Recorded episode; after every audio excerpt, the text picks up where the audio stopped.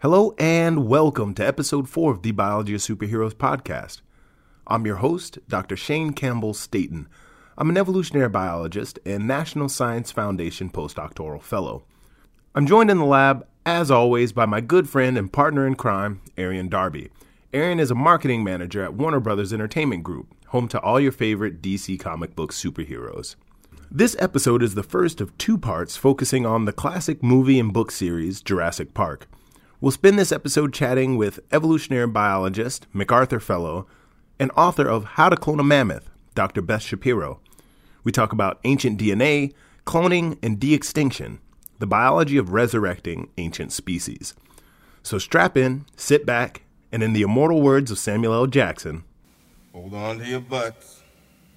Because the Biology of Superheroes podcast starts now.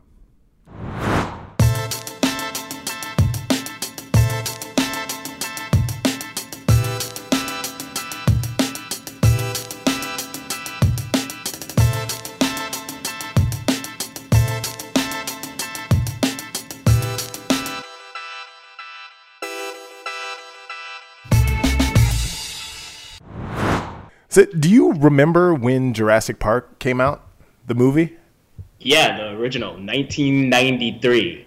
Yeah. Are we dating ourselves right now? I'll yeah. date myself. I was, a, I was I was a young whippersnapper. I was I was around the age of eight when the original Jurassic Park came out. And I'll tell you this: there's only been two movies when I was a kid that I went to go see that I talked my parents into seeing because they were like really strict about like the rating system for everything for yeah. video games, for movies, for uh, CDs or, or, cassette tapes even back then. But two movies. Number one was Batman. Uh huh. Original Batman, Michael Keaton. Had to see it. I grew up on sort of the 60s, 70s, Adam West, you know, Bam, Pow, whatever era. Uh, and I was just in love with Batman, so I talked him into that. And the other one was Jurassic Park. Uh-huh. Dinosaurs all day. Had to see it. Didn't make it through the entire movie. I had to run. Oh, it was like that. I cut out. I cut out.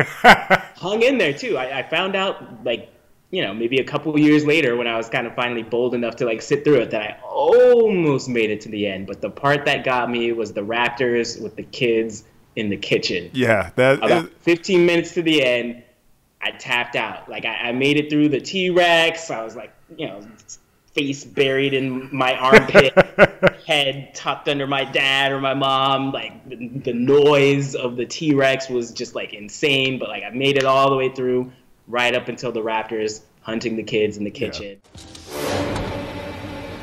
Jimmy, what is it? It's a velociraptor. That scene, it was too much. I was like, we got to go. Yeah, yeah. I Can't. remember that that scene where like you know they they open the the door to the you know to the kitchen and they come yeah. in, and then the Velociraptor like tapping its claw on yeah. the on the ground. Around. Mm-hmm. It was Looking too much. I, I, was like, why why do you why you got to taunt the kids? Like just hunt them, be a normal animal. Why you got to be all cerebral about it? That's what I'm saying. Yeah. Oh man.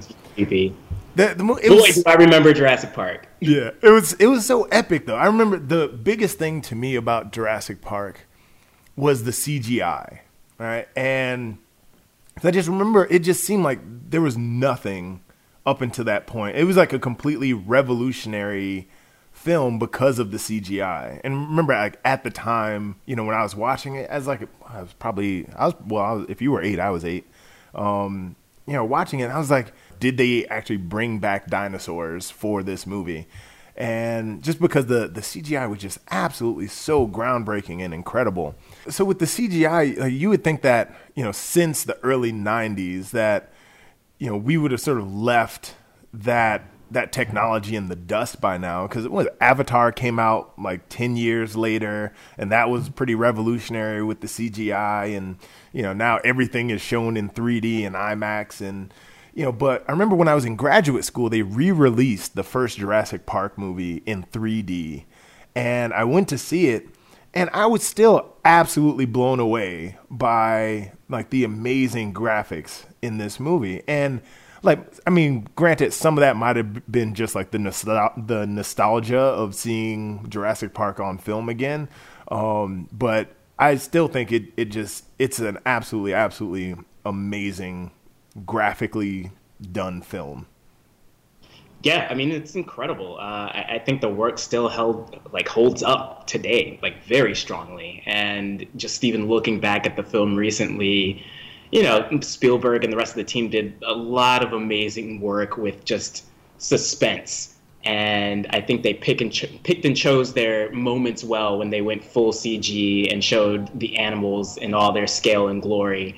Uh, versus when they used various kind of little moments and probably props to maintain the intensity, but uh, I would imagine not blow through the film budget because uh, work that good that still seems to hold up good today in 1993 dollars probably cost a fortune. Yes. Uh, but you know, I, I, think about the opening scene where they're uh, transporting the Velociraptor for the first time, and you know they get the dude to stand up on the cage. This one lucky guy. They're like, "Yeah, all right, gatekeeper, hop on up there, buddy." and he's the only dude without like a weapon by himself, like in charge of like opening the gate. And he like opens the gate, and the animal kind of like rushes it real quick. Gatekeeper.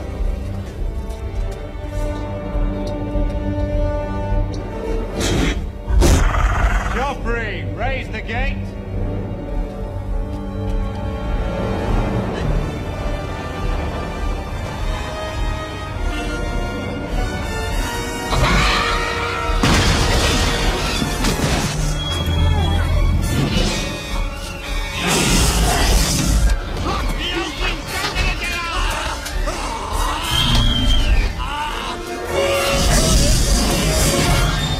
Um, you know, he kind of slips down and falls, and you know they got that whole thing where it's like a tug of war between the Velociraptor and like everybody else, and yeah. the hunter guy's like shoot her, shoot her, and like his hands like slipping through. but, you, you, know, there's like a couple flashes here and there. You see the eye looking around from the Velociraptor and all this, and it's it's really intense. But you know, you also don't see the entire thing. Yeah. Um, and it, you're, you're pretty much halfway through the movie till you well, actually, maybe less than half, because you'll see like some of the I think Brontosaurus or Brachiosaurus uh, when they first land and yeah. you know their first dinosaur encounter. But then after that, it's not until the T Rex. Yeah, which is a um, big thing, right? There's that whole uh, the whole scene where they're they're doing the the preview tour of the park, and and there's just no dinosaurs. They're not seeing anything, and then like Jeff yeah, Goldblum is like tapping like, on the. You know, on the screen. He's like, yeah. So eventually, you guys are planning on having some dinosaurs on your dinosaur tour, right? Uh, now, now, eventually, you do plan to have dinosaurs on your on your dinosaur tour, right? Hello? Uh, hello? Yes. I really hate that man. Right. It's almost a, a big joke after that early moment uh, when they first land. They're like, "Wow, there's there's really no dinosaurs here." Yeah. Um, and they stop in front of the T Rex paddock and all that, and just the suspense and setup there with the goats and the the water shaking, just like these iconic moments. Uh, the trembling of, of, you know the, the mirror and the car and everything like it's it's just so well done yeah so enough to make an eight year old Arian run out of the movie theater Yo, real talk. That was that was the realest joint right there. if it feels real now, back when I was eight, don't blame me at all. I'll, I'll let an Academy Award winning director chase me out of the building. That's cool. Oh man, right. that's amazing.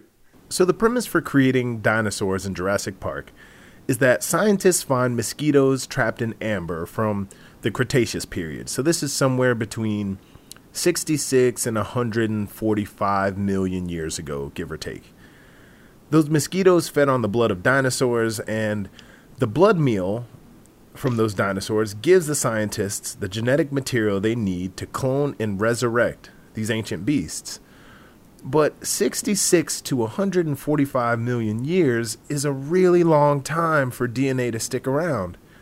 So, this begs the question is what they pose in the books and movies realistic? So I reached out to an expert in evolutionary genomics and ancient DNA, Dr. Beth Shapiro.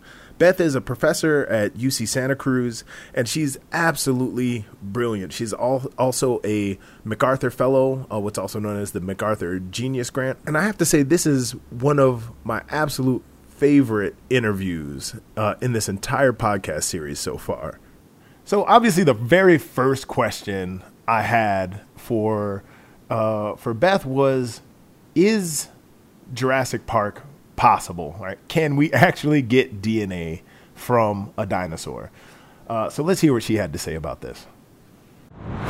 One of the central premises of Jurassic Park is that scientists are able to recover dinosaur blood from mosquitoes trapped in amber for millions of years, and this is what they use to engineer the dinosaurs that populate the park. But how realistic is this scenario? And is it possible to recover DNA from such an old specimen? It is 100% completely unrealistic. There is no DNA in dinosaur remains. Dinosaur remains are rocks, and rocks don't have DNA. Okay. there are some teams of people, for example, Mary Schweitzer's group at University of North Carolina, I think, that's where Mary is. Mary Schweitzer's group has found in what they believe is protein sequences that they can recover from dinosaur bones. I remain skeptical that these are authentically from the dinosaur bones rather than from organisms that colonize these bones while the bones are decaying. Um, like the DNA sequences that we recover from mammoth remains and things like that, these protein fragments are broken into tiny little pieces and chemically modified, and they're very difficult to read and recognize. And to my mind, what she's recovered are just fragmentary bits of things that are potentially a mixture of different organisms that have contaminated these bones, um, but I don't think it's real dinosaur DNA. And we have a, a friendly professional argument, Mary and I, that goes back many years about this. And we've actually even submitted grants together to NSF to say, let us dig into this and get to the bottom of how long these things can survive. So I'd love it if we could get DNA or protein from dinosaurs, but all signs point to no. Biochemistry suggests it's not possible. Everything that we've seen so far, as far as DNA decay and that kind of thing would suggest it's it's not not possible. You know, so she got my hopes up when she was talking about the ability to recover dinosaur DNA fragments. Um, because in my mind, it immediately triggered the thought that that's what got us into trouble in the first place with all the movies. People just got too fancy with the science they had gaps in the code. They started plugging it in with like amorphous frogs and like camouflage toads and all kinds of other random stuff. And then you get these like psycho killer dinosaurs that are out there. But sometimes, for the sake of science and good old fashioned dinosaur fun, you just gotta roll the dice and do it anyway. I'm I was like, let's let's get the park up and running. Let's get a couple tourists out there, see what happens and you know find a nice little island, pay somebody off, buy it up, and do the thing. Uh, but then she said, you know, it's hundred percent, hundred and ten percent. I think she left left extra no room for doubt by saying hundred and ten percent uh, a pipe dream. Um, and she's she's killing my spirit. Dr. Shapiro just uh, stabbed my childhood self in the heart. Yeah, I yeah, uh, I I think that that happened to pretty much everyone who's listening to this podcast right now. Like we've all just collectively died a little bit inside. Um, but that's I mean you know that's the way things are sometimes. So there's the time component, right? I mean, 66 million years is just a really long time for DNA to sit around intact and have us actually be able to work with it in some productive way. But she told me a little bit more about exactly why it's so difficult to work with DNA from ancient species, not only dinosaurs, but even things that went extinct much more recently, things like you know mammoths and ancient horses and, and things like that. Uh, so let's let's hear a little bit more about why this process is so difficult. So when an organism dies, the DNA within its cells and its cells begin to decay almost immediately. There's enzymes within our own bodies that will start chopping up and catabolizing the DNA. Um, remains get colonized by microorganisms that will chop up and catabolize, eat up that DNA, break it down into smaller fragments. And then things like UV radiation from the sun and uh, oxygen and hydrolysis will happen, get in there and just break the DNA and cause specific chemical modifications to happen. All of this happens during life, these physical mutagens, but we have proofreading enzymes while we're alive that go along and fix these changes so that every time we go outside and get exposed to UV radiation from the sun, we don't get cancer. Of course, after we die, there's no more energy to drive these proofreading processes, and so the damage starts to accumulate. Mm. So, how long DNA survives depends on how that organism dies and where it dies. We know that in cold places, these processes occur more slowly than they do in hot places. If it's exposed on the surface, you get more de- degradation coming from things like UV radiation and sunlight, and that will break down the DNA faster. A lot of the early work in ancient DNA in my field was done in the Arctic, and that's because these cold environments uh, really promote longer term survival of DNA. Um, bones get defleshed by predators and they get buried in the frozen fine dirt, and they are pretty much sitting in a freezer for thousands and tens of thousands of years. Um, the oldest DNA that we've gotten, about 700,000 year old DNA from a horse bone that was in this frozen dirt, um, is that way because it was frozen for as long as that bone was buried. But that DNA itself is really not in good condition if I were to, for example, take a, a, swab from the inside of my mouth and sequence that DNA, I could get extremely long fragments of DNA if I used the right type of DNA prep. I could get millions of bases long DNA preps. Mm-hmm. And this is cool. This is great. This is what a lot of people are using to do these long range genome sequencing and assembly projects now. This is awesome technology. With ancient DNA, we are lucky if we get fragments that are 50 bases long. And on average, the fragment length is normally somewhere around 30 to 35 bases.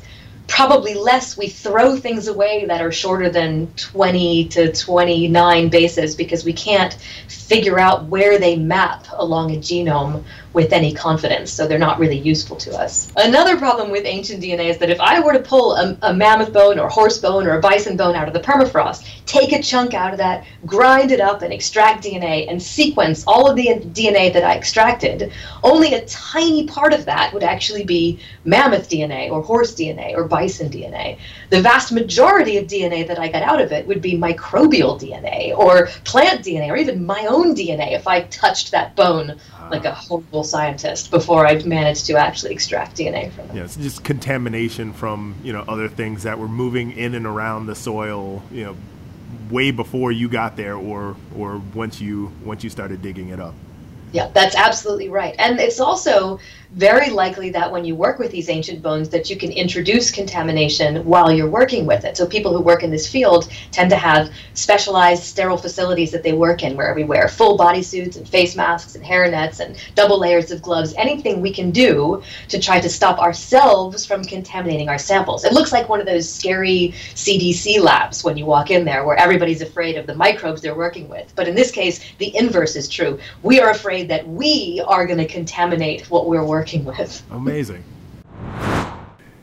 Yeah, so it, it seems like essentially there's just a lot of serendipity involved in actually being able to obtain a good sample from an ancient organism, right? So, in case of dinosaurs, unfortunately, they're just too old. I think, you know, Beth said that the oldest DNA they've been able to recover is on the order of like 700,000 years, right? Which is far short of the 66 million year boundary that we would need to to get DNA from you know from dinosaurs. But then you know there's also the fact that you know dinosaurs for the most part lived in very warm climates, which is horrible for DNA. You know, and in a lot of these like tropical climates, are you know the soil is teeming with microbes, like many many microbes, and you know so even if we were able to recover DNA, most of that DNA would probably not be from dinosaurs. It'd most likely be from you know ancient microbes that you know that were in the soil when when the animal died. Well, that's that's kind of cool, right? To potentially get DNA from you know from from really old microbes. We want dinosaurs. Yeah, uh, you know what, Shane? Microbe Park is not cool. There's not a called Microbe Park or Microbe World. That just sounds like a really bad experience in your kitchen or your bathroom. Uh, you should probably clean. But uh, I still want the park, and Dr. Shapiro and I are not friends. Uh, although I'm not down for Microbe Park, I could be down for like Woolly Mammoth Village or uh, you know saber tooth Safari. Yeah. Uh, so if we could do that, I, I don't know my timetables on animal shelf life and DNA and all that, but I feel like that was a little more recent than 700,000 years ago, give or take.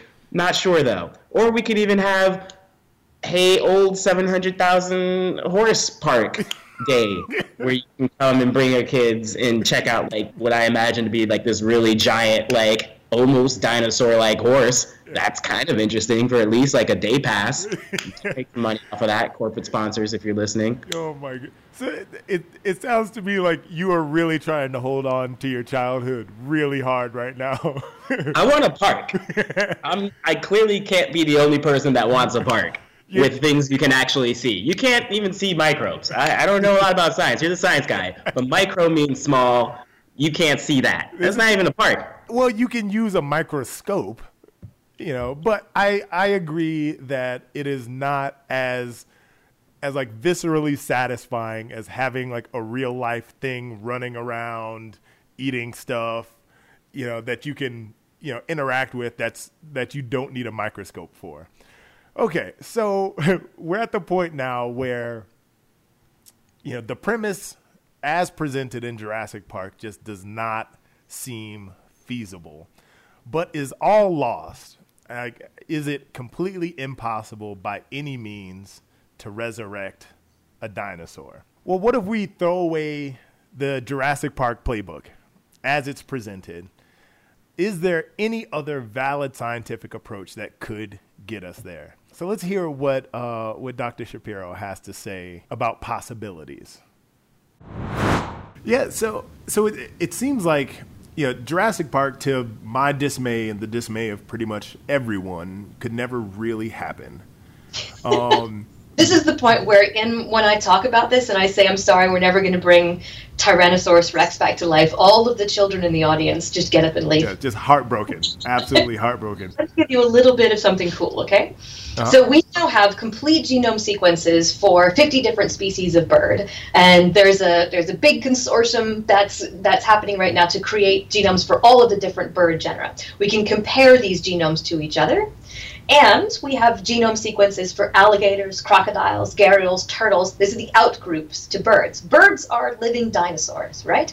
So using computational algorithms, we can actually reconstruct computationally what the genome sequence of the ancestor of all living birds, who would have been a dinosaur, would have been. And then maybe we could start with a bird that's alive today and gradually, using these genome editing technologies, work backward in the evolutionary time to bring something that is like a dinosaur back to life. I'm not this as a great idea, mm-hmm. but you know, putting it out there is something that might be possible. That's amazing. Okay, so instead of starting with dinosaur DNA, what if we start with the fully intact, high quality genomes of their modern descendants, which are birds? So you ask, what is the same and what is different? You know, if the genes are the same, then you can assume that the ancestor that those that those genes evolved from was also the same, right? Now you get this sort of ancestral state of whatever that gene was. If there are differences, then you can use computational algorithms to ask, you know, which version came first, right? And then you get the ancestral state. Then as you add more species across all the genes, you sort of move farther back into evolutionary time, and by the time you've included all the species, and identified the ancestral state of all the genes, you'll have something similar to a dinosaur genome. I think this is a really interesting idea. Um, yeah, it may not be as satisfying as what we see in the movies, but I think it's the most realistic approach. You know, if we were to try something like this. Yeah, it's interesting. I mean, I, I wonder if you're like if someone were to actually do this, then you're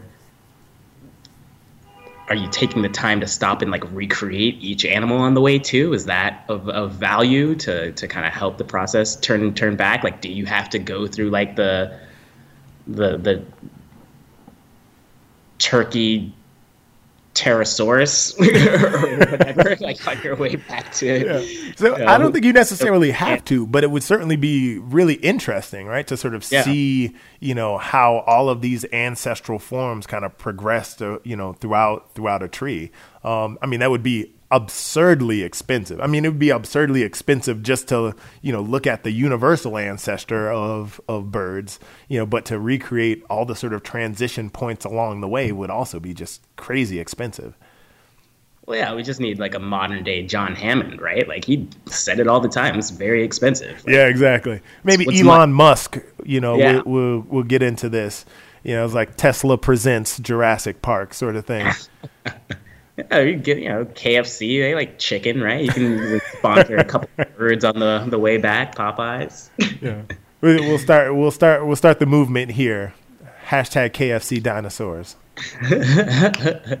oh, so yeah. So we get to the point where you know we have the you know this sort of ancestral genome, right? But studying individual genes or even like an ancient genome is still pretty far away from having a living dinosaur. Right? So how do we get from DNA sequence to a living ancient species? Let's hear what Dr. Shapiro has to say about this. When most people think about resurrecting extinct species, what they imagine using is the scientific process that brought us Dolly the sheep, or cloning. The scientific name for that is somatic cell nuclear transfer. What you need to accomplish this, to achieve somatic cell nuclear transfer, is a living somatic cell. So our bodies are basically made up of two types of cells. Uh, somatic cells are everything other than germ cells, which are sperm and eggs. So somatic cells are liver cells and hair cells and skin cells and every all, all of the other types of cells that make up a body. In somatic cell nuclear transfer, what happens is you take one of those cells that has a very specific set of instructions that tell it how to be that type of cell. Obviously, you need different instructions, different genes turned on and off and at different levels if you're going to be a heart cell or if you're going to be a brain cell. So, not all cells are the same. The first trick is to take that somatic cell and to trick it to forgetting those instructions and reverting back into a sort of primordial stem cell, a cell that can start to divide and differentiate and become all the different types of cells that make up an animal. Key to this is that you have an actual living cell that retains everything about it that is there when it's alive. All of the chromosomes are intact. It has a nuclear membrane that's intact. All of the things mean this is alive. I've already said here that once an animal dies, the DNA and all of its cells begin to decay. So, finding a living cell from something that is extinct and has been extinct for a long time is extraordinarily unlikely to happen. There are teams of research, researchers who do believe this is going to happen. They send out excavations to Siberia every year looking for mammoths that are so well preserved they're going to be living cells. I doubt that this is ever going to happen, which means that if one really does want to resurrect an extinct species, one has to follow a slightly different pathway. Now, the pathway that most people are considering there takes advantage of recent developments in genome editing. So, while the DNA that we can recover from these bones is in tiny little broken fragments, it is all there. We can and have, for several animals, take these bones that we found in the Arctic and extract DNA and sequence enough of those tiny fragments that we have pieced together the whole genome sequence of these extinct animals. Um, this has been achieved so far for mammoths, for Neanderthals, for passenger pigeons, for horses, and we're working on projects with several other species where we're starting to get these high coverage genomes of species that are no longer around. We do this slightly differently than you would do if you had DNA from a living organism. We have to use a scaffold of a species that's still alive as a kind of genetic map. So for the mammoth, we have a genome sequence from an elephant. An Asian elephant is the closest living relative of a mammoth, and we have this beautiful assembled genome for an Asian elephant, and these tiny little horrible broken fragments of mammoth DNA. And then we put all of this in a computer and figure out where each of these tiny little horrible broken fragments line up best along that elephant genome. And in that way, we can gradually, slowly, and quite expensively build up the sequence of what an extinct mammoth genome would have looked like. And that means we can start to ask how these two animals are different. So you can line up the genomes in a computer, say you have a bunch of elephant genomes and a bunch of mammoth genomes, and you can identify where in those genomes the two species are different from each other. And these are probably the bits that are important to making a mammoth look and act like a mammoth instead of looking and acting like an elephant. And then, using these genome editing technologies, one can imagine taking the elephant cell, a living cell growing in a dish in a lab, and gradually, say, cut and pasting your way from an elephant genome sequence to a mammoth genome sequence. Have to replace all of it. Elephants and mammoths are already about 99% identical to each other genetically, just as we are about 99% identical genetically to chimpanzees. So we don't have to change 99% of the genome. 1% of the genome, if we want to make an exact match, is about one and a half million differences, which is many. Still a lot of work. Now, right? So, what groups like George Church's group at the Broad have been doing are trying to identify changes that they believe are functionally important. So, they've identified 50 different genes that they think are important to having an, uh, an elephant like animal be able to thrive in a cold environment. And they are trying to create cells that have those changes. And that's the first step then. The next steps would be somehow transforming those cells into living, breathing animals, which is a whole nother suite of technical and ethical challenges. Um, but, you know, that is the, the first step. Given that we will never, in all likelihood, recover a living cell from something like a mammoth, let alone something as old as a dinosaur, genome editing seems to be the most realistic road to Jurassic Park. We've talked about gene editing technology before, uh, I think it was in episode two we discussed, you know, Peter Parker genetically engineering organisms to produce spider silk. Uh, but just to recap, you know, one of the newest methods for genome editing is uh, what's referred to as CRISPR, the CRISPR-Cas9 system. Right? And CRISPR stands for, uh, get ready, this is a mouthful. Uh, CRISPR stands for clustered, regularly interspersed short palindromic repeats. Say that five times fast. Um, so, but this system is essentially adopted from the bacterial immune systems, right? So, bacteria use CRISPR to seek out and destroy viral DNA.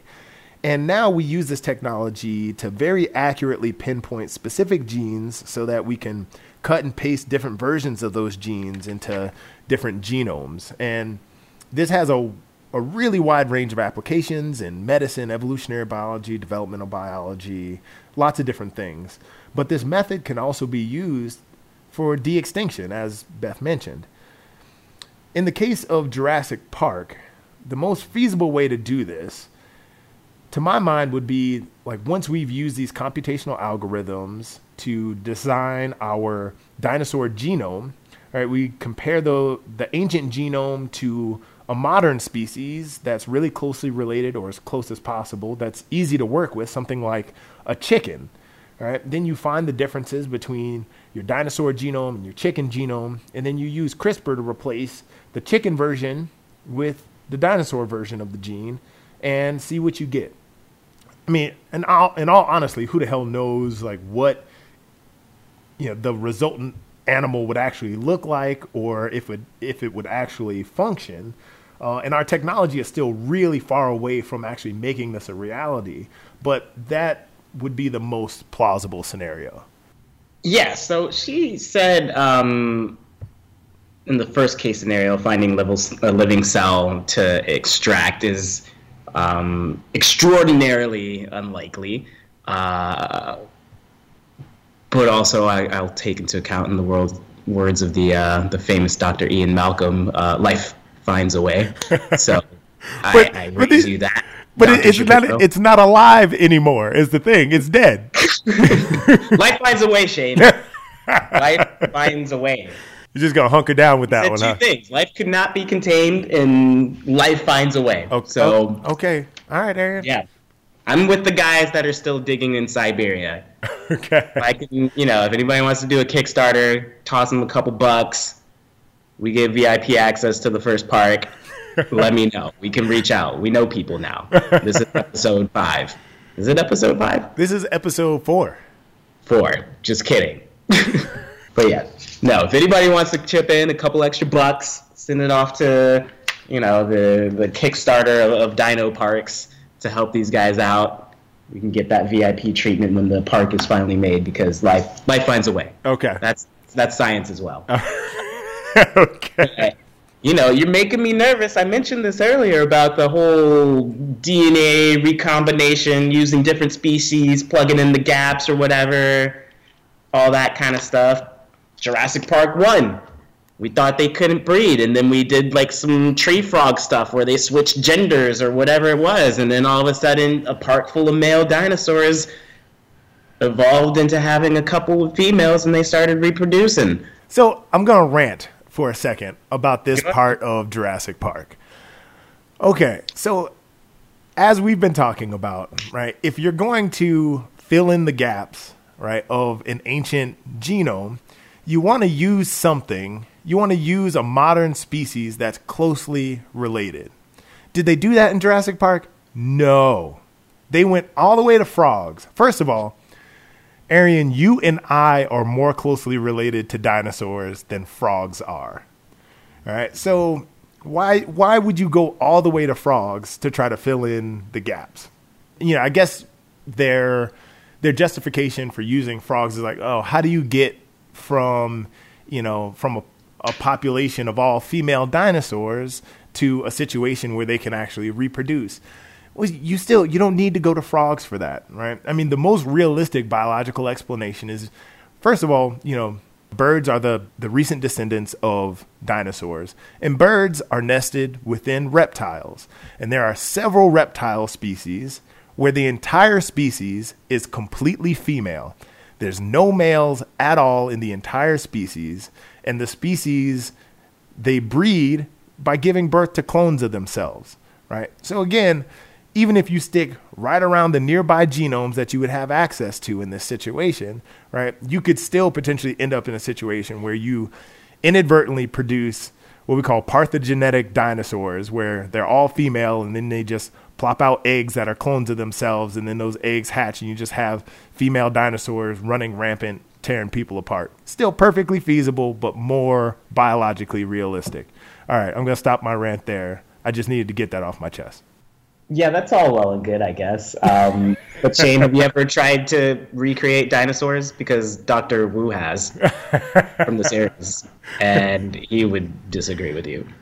Um, you know, but what's interesting because you did bring up to uh, the point about Jurassic World and the cuttlefish and all that, and you know, we're we're far beyond even contemplating this reality. But when an idea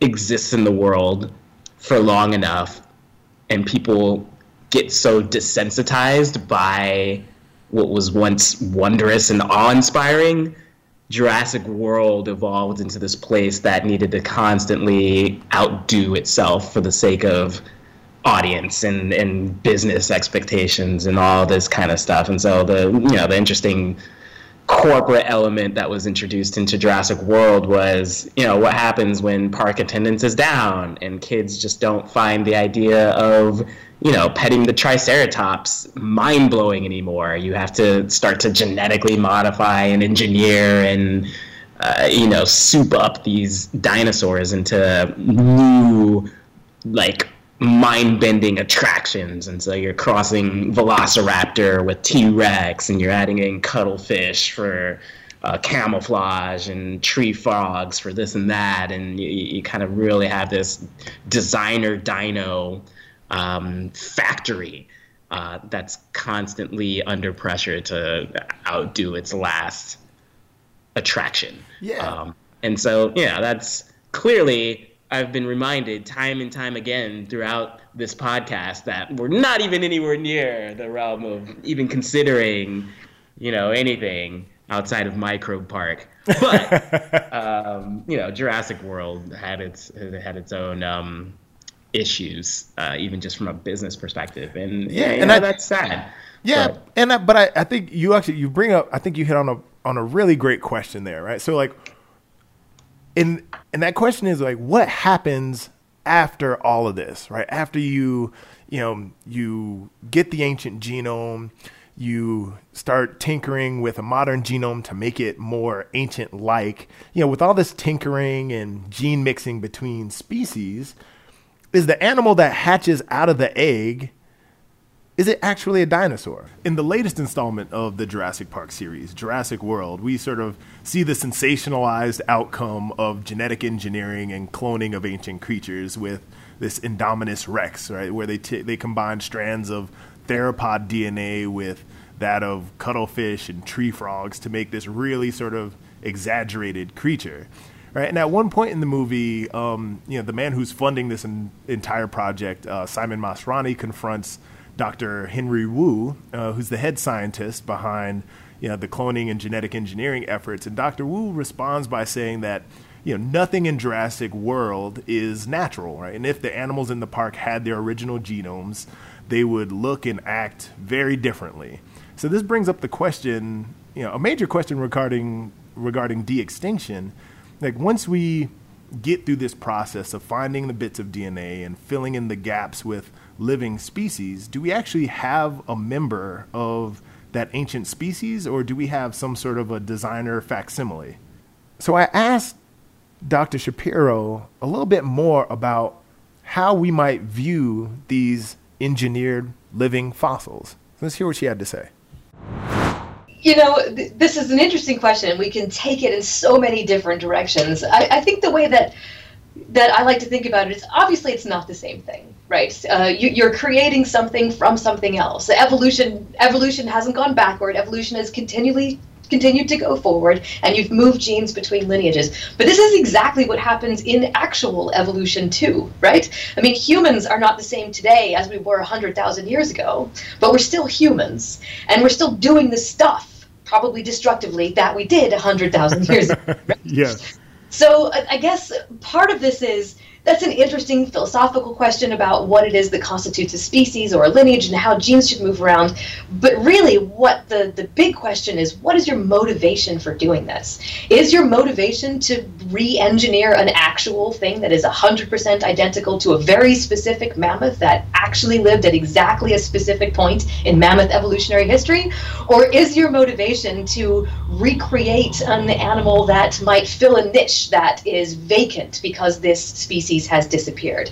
Now, in the case of a mammoth, that's ethically, ecologically difficult to, to argue because mammoths have been gone for a very long time and ecosystems are not static, and there probably isn't a vacant niche that's just desperately waiting for mammoths to be reintroduced into it.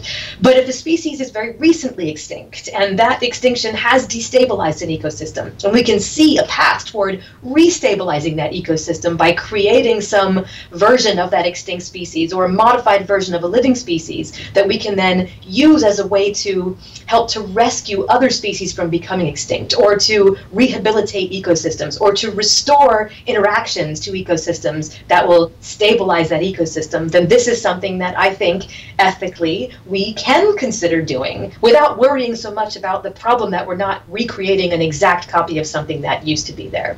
There are no exact copies of things in evolution. But there's also the fact that, you know, we don't know what the behavior and physiology and impact of recreating or creating some new species is going to be. Equally, we didn't know what the impact of taking gray wolves and turning them into chihuahuas and Great Danes was going to be. So, you know, where are we? This is the kind of thing that humans do. And hopefully, we are now at a point where we can think a bit more clearly and robustly and thoroughly about what we're going to do before we do it, considering this stuff is still not possible, right? Yeah. but I don't think it's that vastly different from what we've been doing as a lineage for you know, at least 30,000 years. All right. Well, so she brings up some interesting points here. Um, and I think one of the ideas that was even brought up in Jurassic Park with uh, Dr. Ian Malcolm, I'll just keep referring to him like he's a real person, uh, was that, you know, with dinosaurs, they had their shot. Like they, you know, there wasn't any sense of foul play. They had a chance at living on Earth, and natural selection wiped them out. And you know, they they had their fair shot on this planet. But you know, God knows we've been so disruptive.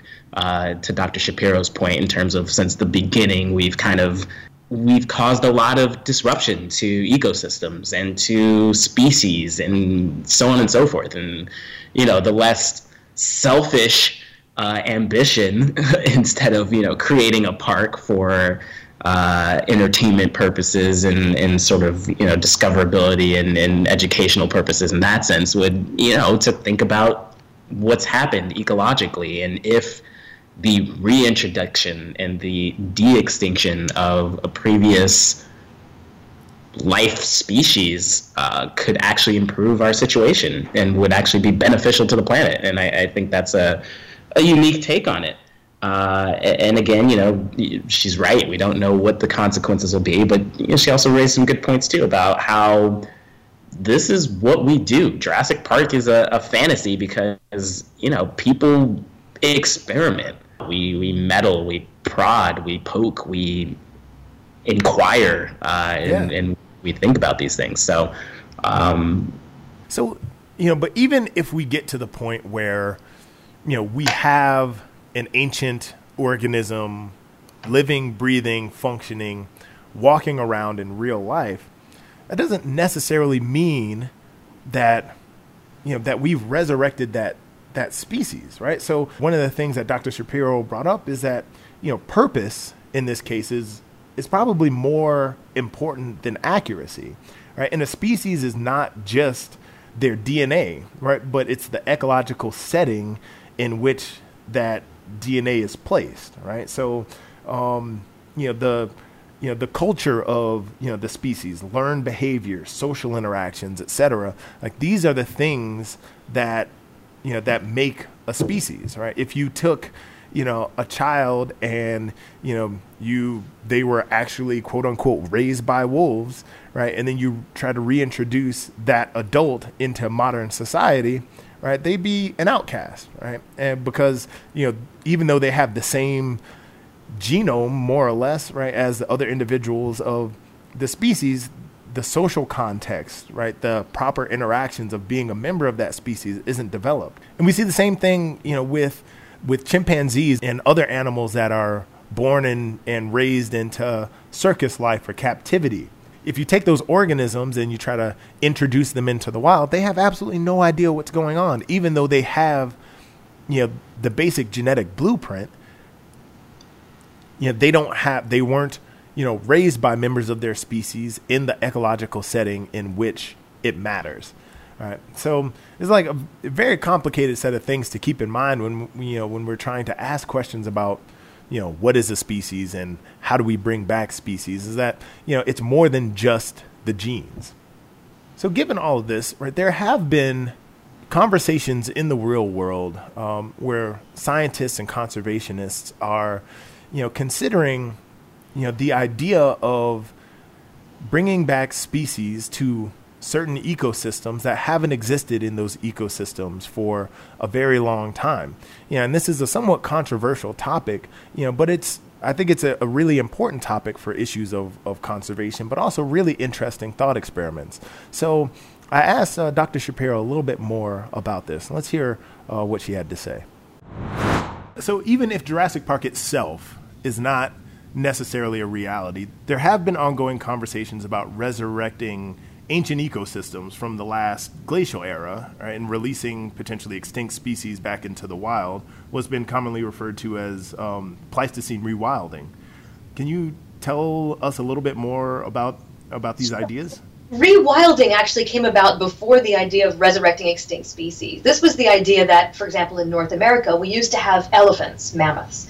We used to have lions. There was a North American lion. We used to have tigers and saber-toothed cats and all of these different large mammal species that don't exist anymore.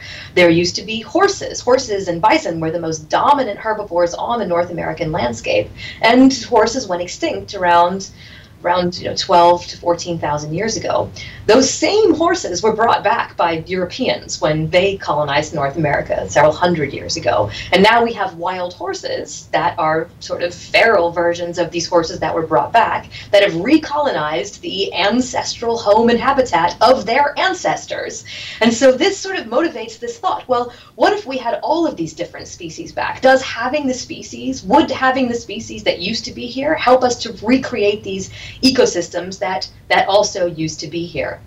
I think it's a really interesting idea, and it's an interesting philosophical discussion to have. And uh, one of the things that it highlights for me that I think is important but often glossed over is what is a target ecosystem? What do we mean by a natural ecosystem or the natural state. I mean, there was a natural state pre Europeans, and a lot of times we think of that as the natural state. But by that time, most of these large herbivores were already gone.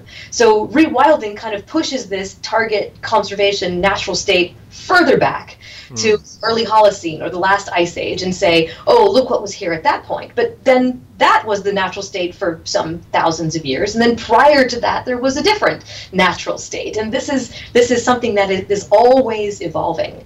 And I think the reason that we think so much about it today is we see the impact of increasing human population size and human land use on our ecosystems, and it freaks us out, and it should, right? The extinction rate is higher than it ever has been. We are clearly the cause of many of the extinctions that are going on, and we need to think hard about what our role can be in trying to preserve some species and ecosystems that are still alive today. I don't know if the healthiest way to do that is to imagine some target ideal natural state that we're trying to return the planet to, however. Does that make okay. sense? Okay. Yes, it does. It does. I think Dr. Shapiro had a, a pretty interesting couple of points there, actually, and, and, even informed me of some things I certainly didn't know as a, a layperson that, you know, isn't really studying biology or the evolution of um, species and things of that nature. Um, so, you know, first and foremost, as almost a side note, it was like the record skipped. I, I didn't realize horses went extinct in North America. Um, yeah. That information was wild to me, uh, in that they were essentially reintroduced by Europeans. Um, and, and, what a an interesting and kind of I guess unintentional to a certain degree example of uh, this concept of rewilding and reintroducing a, a, species. The second thing that Dr. Shapiro was talking about that was interesting was this idea that uh, life and the evolution of the world um, has presented different states of ecology throughout the course of our history, and not every state, in fact, not any state is perfect. Uh, every state throughout time has kind of had its own inherent unique problems. Uh, and granted, how we're living uh, now with respect to overpopulation, pollution, and other things of that nature has had some pretty damaging consequences. Uh, there have certainly been other states in the past that have also not been perfect. Yeah, um, well, so, I mean, that's the thing is that you know, there's really no definition of like there. There's no such thing as perfect, right? I mean, you know, n- nature is dynamic, right? I mean, that's like the one thing you know, as as a biologist, that I can tell you is a universal truth about life is that it is life dy- way. You, if you say life finds a way to me, one more time, Mary, I get it. It was in the movie. it just felt like it fit there. Right? Yeah, okay, okay. Yeah. Okay, yes, it's that it's that one life finds a way, and two that you know across both space and time, like life changes, right? And and honestly, that is how life finds its way. Species change, you know, over time and over space to better fit the environments in which they live. Like this is the process of evolution by natural selection.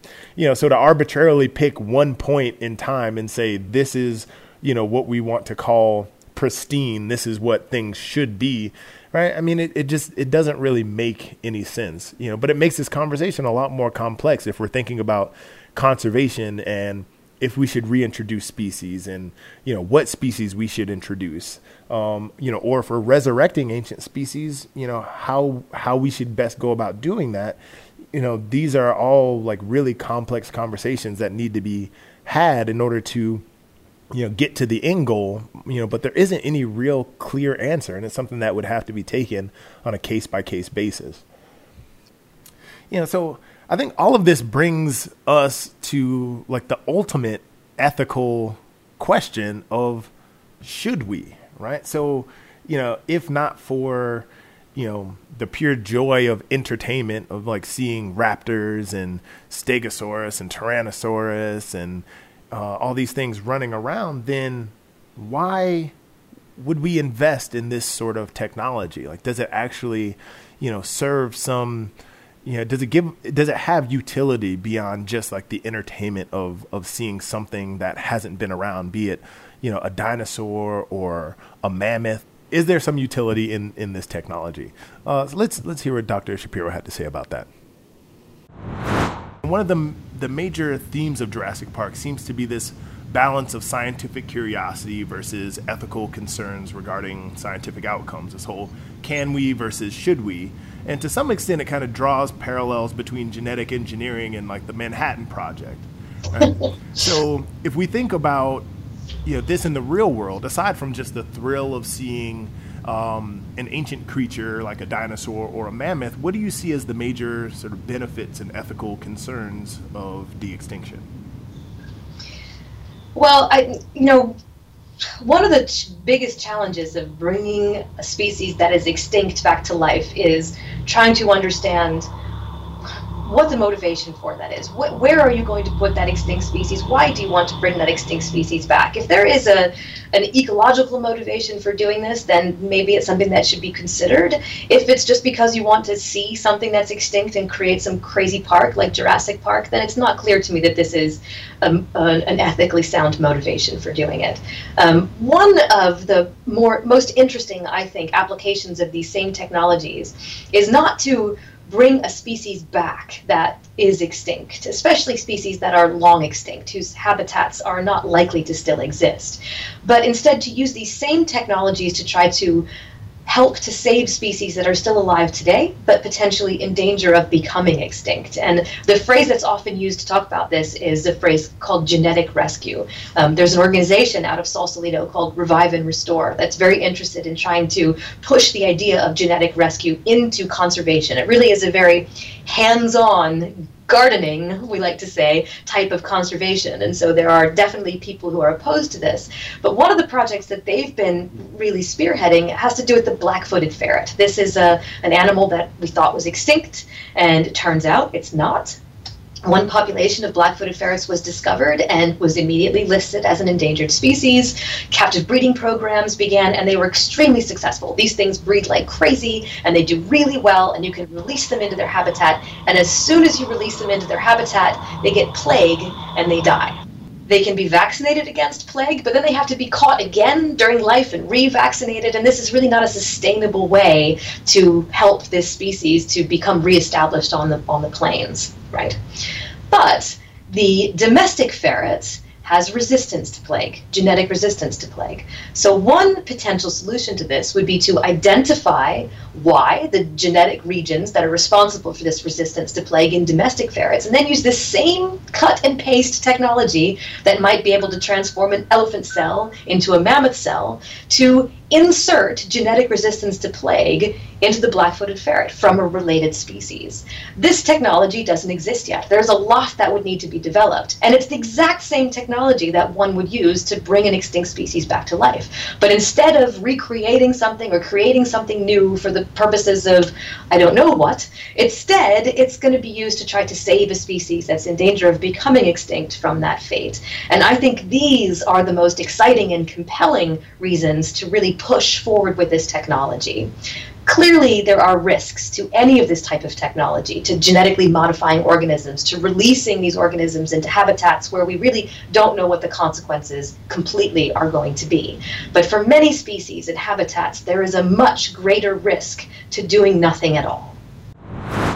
So I think Dr. Shapiro really drives home the point of where the usefulness of this sort of technology comes into play like obviously you know with Jurassic Park, it's really fun to to think about the possibility of bringing back you know these ancient, magnificent creatures that once existed that you know no one no member of our species has ever seen before. Like the you know the sheer thrill of the idea of being able to to see something like that is obviously like very awe-inspiring. But the technology required to do that you know also has really potentially important implications for modern day conservation. You know, we as a species right now are in the process of, of wiping out many, many species through direct and indirect actions. And the same technology that we would use to potentially resurrect dinosaurs, you know, or woolly mammoths or other ancient species, this is the same technology that may be the key to saving modern day species that are on the brink of extinction right now. Yeah, I mean, Dr. Shapiro basically introduced us to the concept of genetic rescue. And I think that there's a couple things that are, are, are, interesting about that. And from my own perspective, I'd start with the question of why. Uh, if it is a result of human disruption in any way, shape, or form, I think a valid process and procedure to explore. Uh, we have done a lot of damaging things to this planet. Uh, and we're only, you know, now discovering just how deep that impact has been uh, in a lot of areas. So when you look at a creature like the black-footed ferret, um, if there's a way to, to kind of help that creature survive uh, and, and sort of thrive in its natural uh, ecosystem, uh, we have the technology to explore ways of doing that. I think that's a, um, you know, an, an ethically agreeable thing to explore. Yeah, um, and I think so, it's I think it's easy, you know, when you're looking at individual cases, right? Something like the black-footed ferret, you know, I think you know it's relatively easy for somebody to come along and say, well, why do we care about this one particular species, right? Like, who cares about a ferret? You know, but the reality is, you know, you know, like I said before, every species is you know they're one gear in a larger machine that is an ecosystem right and if you know we consider ecosystems in the same way that we consider businesses right? You know if your you know if your bottom line is the dollar right ecosystems right our earth's ecosystems they provide for us you know a set of goods and services that amount to billions and billions of dollars a year. Everything from water purification air purification etc you know, and you know, no, and these ecosystems they are the product of the interactions between individual species. And if you take one species out, it shifts the balance. Yeah, and this is something that we've seen over and over and over again. Yeah, you know the equal parts fascinating and sad thing that I, I find in all of this is that the concept of genetic rescue is much more believable and palatable and acceptable as a potential reality for me than the ability for humans to change their behavior hmm. and stop being so destructive when it comes to what we're doing as a species. Yeah and the extremes scientifically, like the, the, the brilliance that needs to go into all of this work with the things that Dr. Shapiro and her team are working on, and countless others around the world, to essentially, you know, cover up our mistakes, scientifically speaking, um, to make things right that that that just strikes me as, as, as just kind of a, a, fascinating reality that we we are willing and capable and able to go to such extreme circumventual uh, depths to make right and make do uh, and, and make good for what we've kind of disrupted versus to kind of you know flip that introspectively and and address us and ourselves yeah. as maybe the the issue and the contributing factor um, so it's kind of an interesting place to be in yeah absolutely you know but you know on the flip side you know i have to to believe that we as a species as we gain more information and as we educate more people about how our actions are influencing the world around us that we will collectively, you know, as a modern society, implement more sustainable practices so that going to the extremes of Jurassic Park to, you know, to save, you know, the species that share space and time with us, um, you know, is not is not necessary. Are you saying that as humans, life will find a way? that is exactly what I'm saying. I am saying officially that life will find a way. Um, now, what that way is, like, who knows? Um, you know, and hopefully that you know we as as humans will you know will make that way easier than we have been um, for um, for the rest of, of life on this planet. Well, I think this was a great conversation, man. Um, you know, we I think we again we covered a lot of ground. Are you still sad that that Jurassic Park can't be a reality? Yes, I'm still, but uh, you know, I think Dr. Shapiro's onto something when you're talking about things like um, genetic rescue and, and sort of using what we can do with science for now uh, altruistically. Um, I, I think that's really cool work.